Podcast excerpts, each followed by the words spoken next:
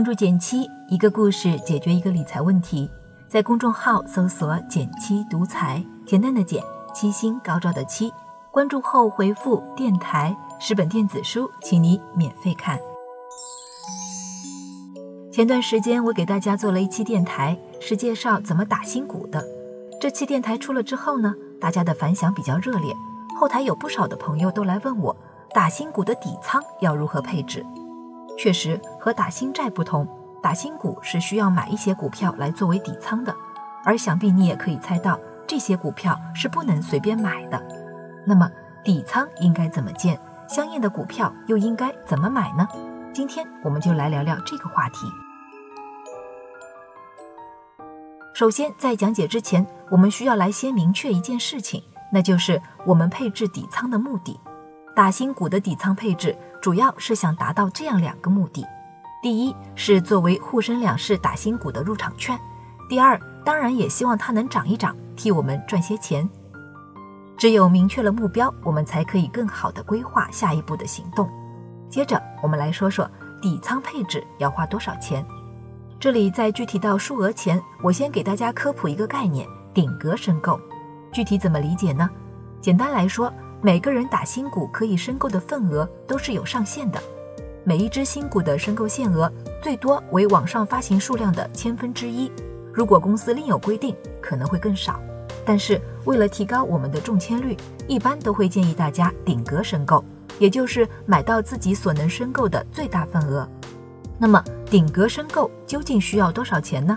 我帮大家去看了看近期的新股发行情况，今年以来。除了少数规模庞大的银行股、券商股以外，单只股票顶格申购所需要的市值基本不会超过二十万。另外，由于沪深两市是独立计算打新股资格的，所以如果你想要同时顶格申购沪深两市，我们就需要买上二十万的沪市股票，加上二十万的深市股票才行。但是呢，用四十万去做顶格申购，虽然可以最大限度地提高中签率。但实际的资金利用率却不一定是最高的。这里呢，我们其实还有更好的方法。我想给大家介绍一个小工具，叫做“集思路”，集中的集，思想的思，记录的录。利用它，你可以查询不同资金额的最优打新配置。登录官网后，依次点击实时数据、新股、新股市值配置，你就可以看到这样一个新股市值配置计算器了。这个工具就可以快速的把账户的配置建议给到你。搞清了底仓配置需要的金额，接下来我们来看看底仓配置到底应该买什么。既然底仓配置是为了保证打新门槛，所以作为底仓的股票，我们平时是不会轻易进行交易的。在配置选择时，我们要追求的也是一个长期的稳定性。在此基础上，我在配置打新底仓时，主要会有以下三步：第一步，初步筛选，剔除沪深两市中 ST。上市未满一年、创业板股票、市值不足一百亿的公司。第二步，关注重点指标。这里我会主要关注三个指标：市盈率 P/E、市净率 P/B 以及股息率。股息率高意味着公司经营的不错，并且定期会有现金分红。一般来说，大于百分之四通常是一个不错的数据，公司经营情况往往会比较好。而市盈率、市净率低，则意味着低估值。相对更加安全，股价不容易出现进一步的下跌。